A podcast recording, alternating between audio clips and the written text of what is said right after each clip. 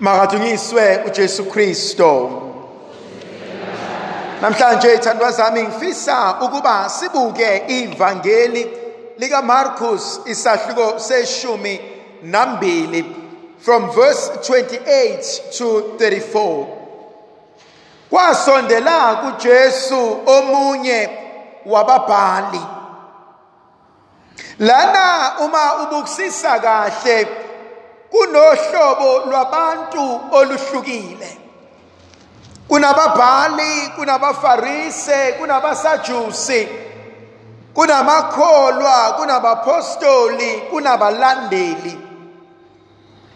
Ababhali umsebenzi wabo noma babeliqembu labantu ababehlala beqonda becubungula umthetho kaNkuluNkulu.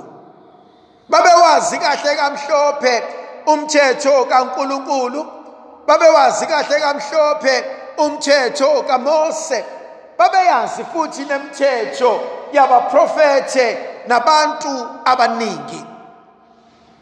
Kodwa namhlanje lona oyedwa uyaJesu eyobuza ukuthi kuyo yonke lemthetho ekhona yimuphi lona ekumele ukuba ngwenze ukuze ngikwazi ukubonana noNkulunkulu ezulwini.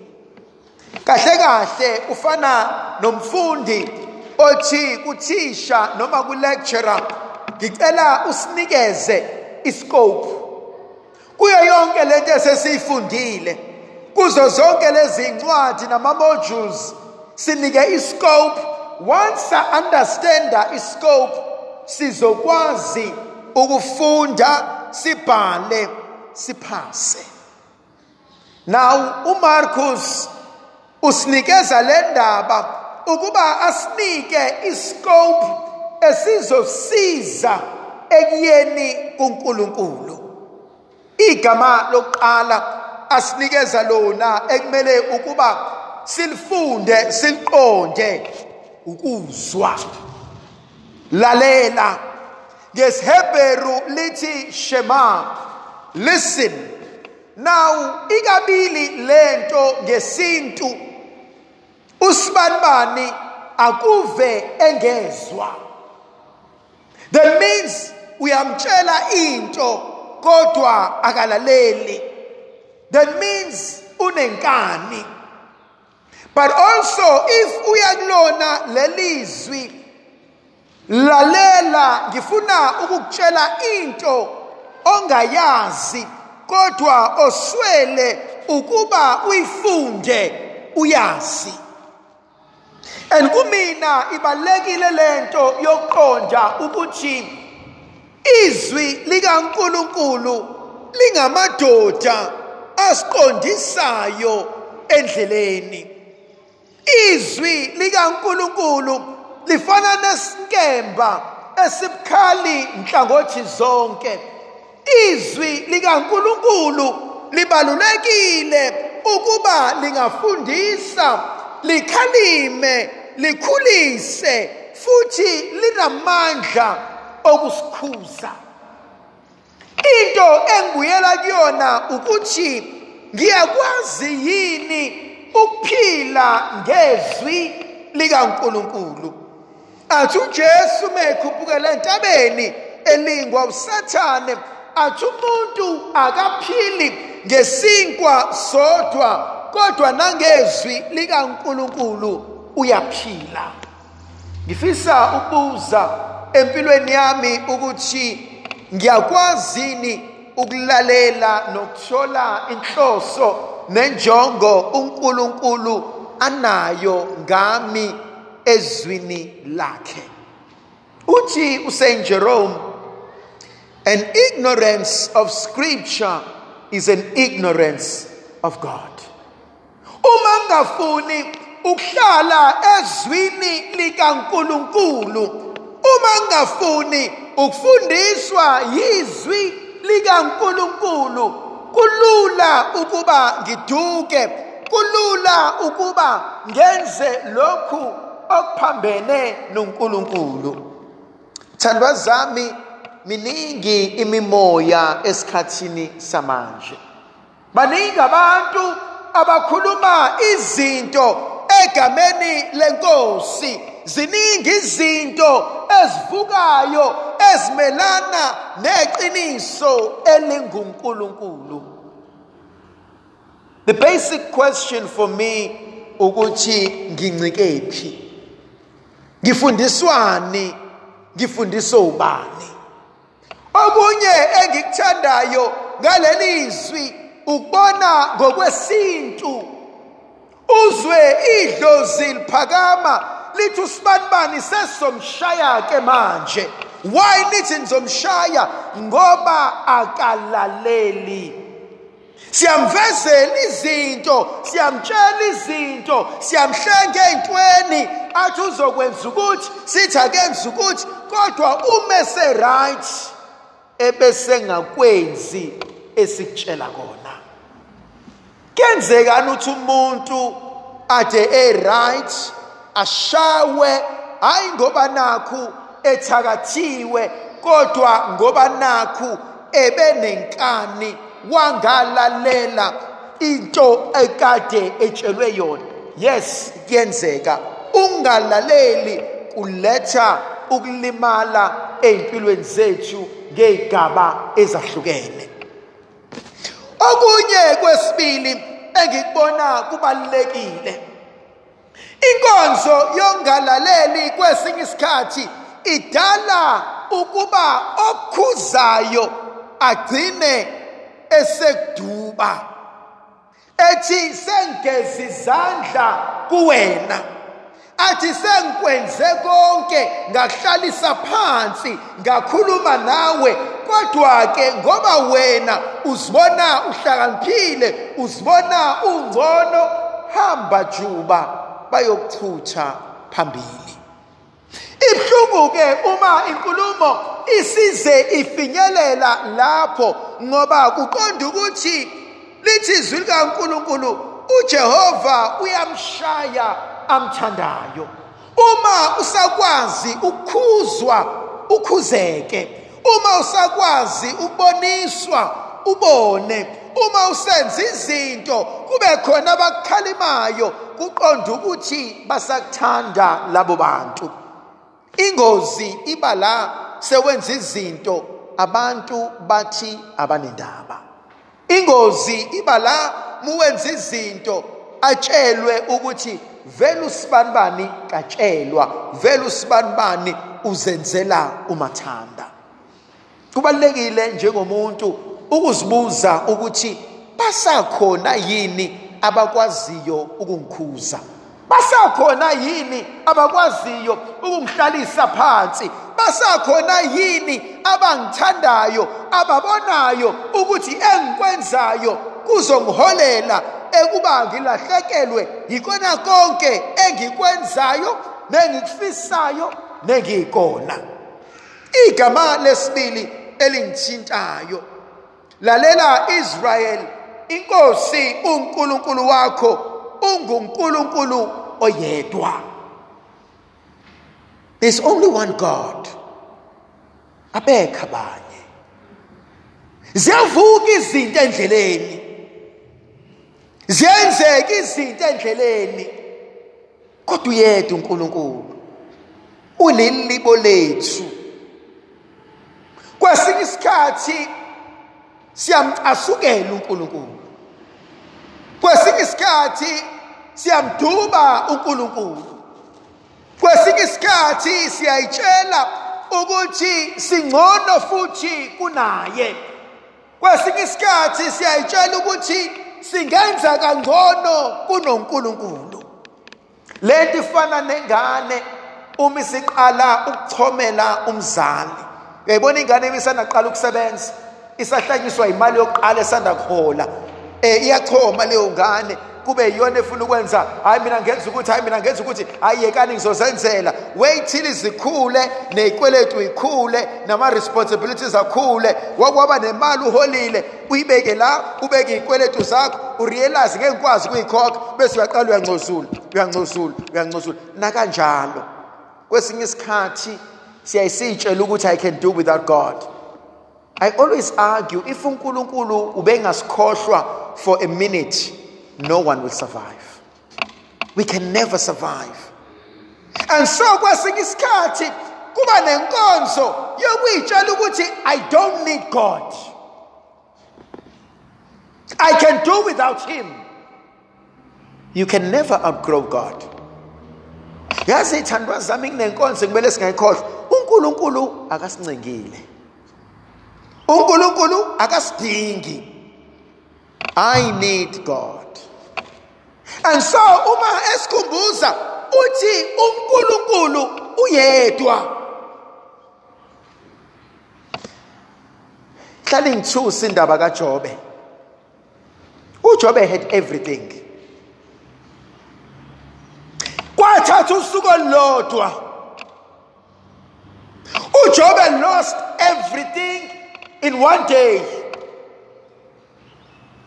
In one day uJobe kwafika isigijimi sathi impahla yakho seyishile kwafika isigijimi leya mpahla intshontshiwe. Kwafika esinye isigijimi umuzi wakho sawushile esokugcina esafika abantwana bakho bonke bashonile. In one single day. Uyazi akufunakali uma umuntu uqhoshe ngezinto onazo. Because in one day i can lose it. And if you don't know that go back to covid. How many of you have lost businesses and you will never be able to come back? Bangaka baphuma nemali yepension bangaka baphuma nama-investments ba-investa kwibhizinisi eliphelile. Go back ulutha ukutapa kwabantu in less than two weeks khona amabhizinisi will never come back. Khona umndeni ongaphuma udrayive imoto ubuyele ekhaya namhlanje babe kwi-accident bashone bonke kuvalwe ngehlahla bangcwatshwe omakhelwane. I can never ngiqhoshe.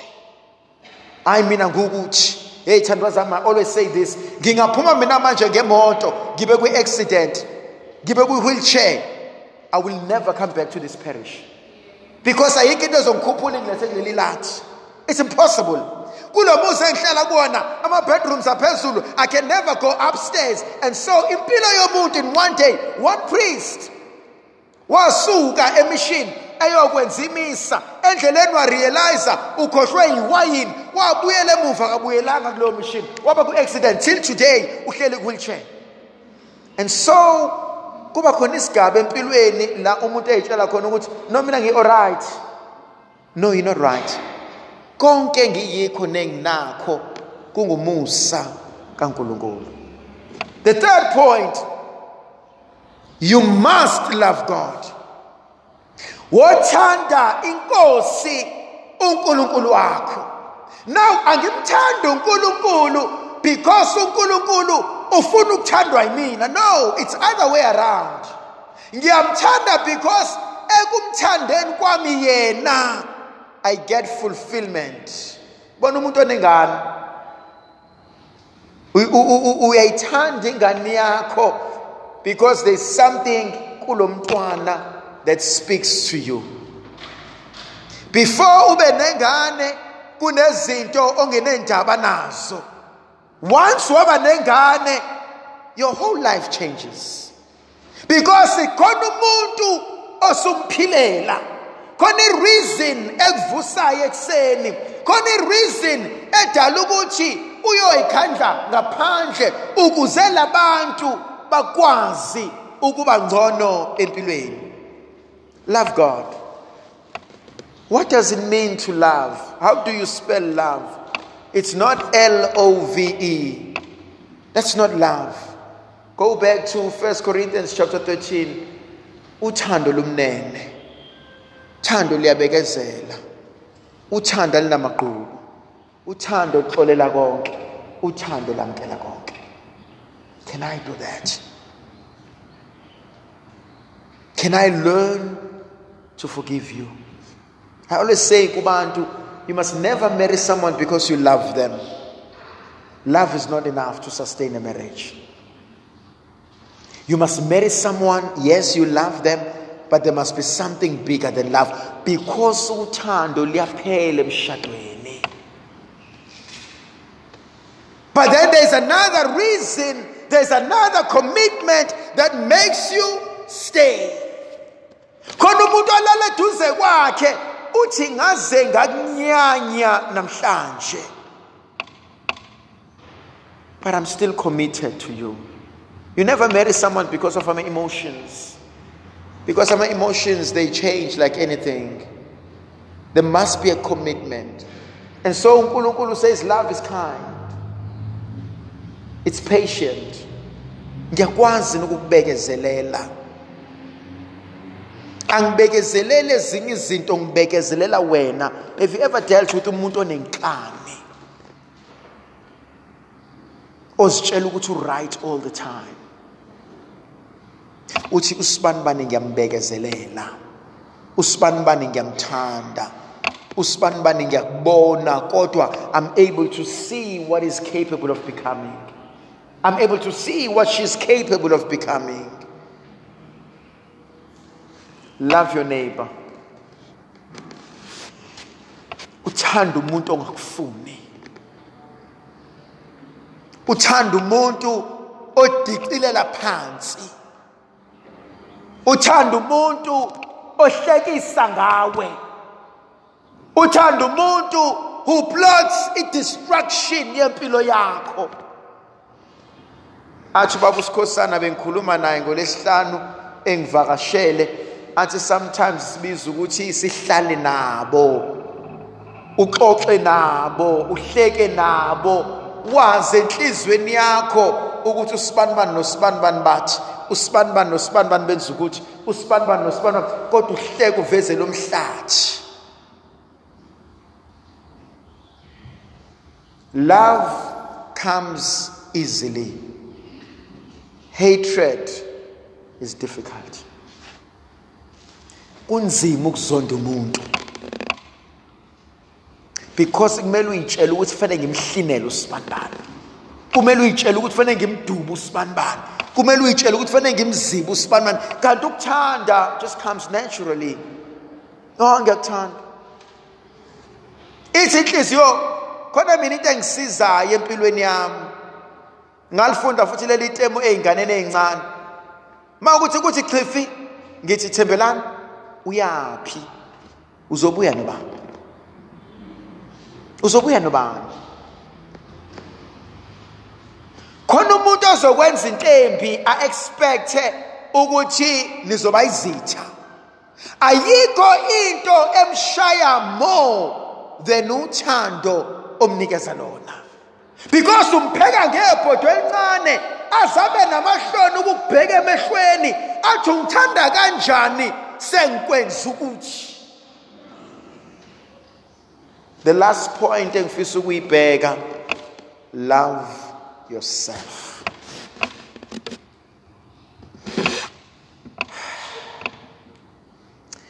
Niyamkhumbula Snoopy Dog, the dog man, Nama Snoops. One day you receive an award to Snoopy Dog. uphethe kanje i-award uthi uh, first thing first i want to thank myself when you get home Take a glass, put a champagne, and say cheers to me and to life. You know what? You've made it. You have made it. if bebedila nama-challenges odila nawo ngabe kade bayibulala khona abanye abantu if they were to live half a day of your life, they will never survive. I need you to start celebrating yourself. Fungalphuzi wayini, go out, spoil yourself. If you don't want to go and spoil yourself, look into the mirror and say, I made it.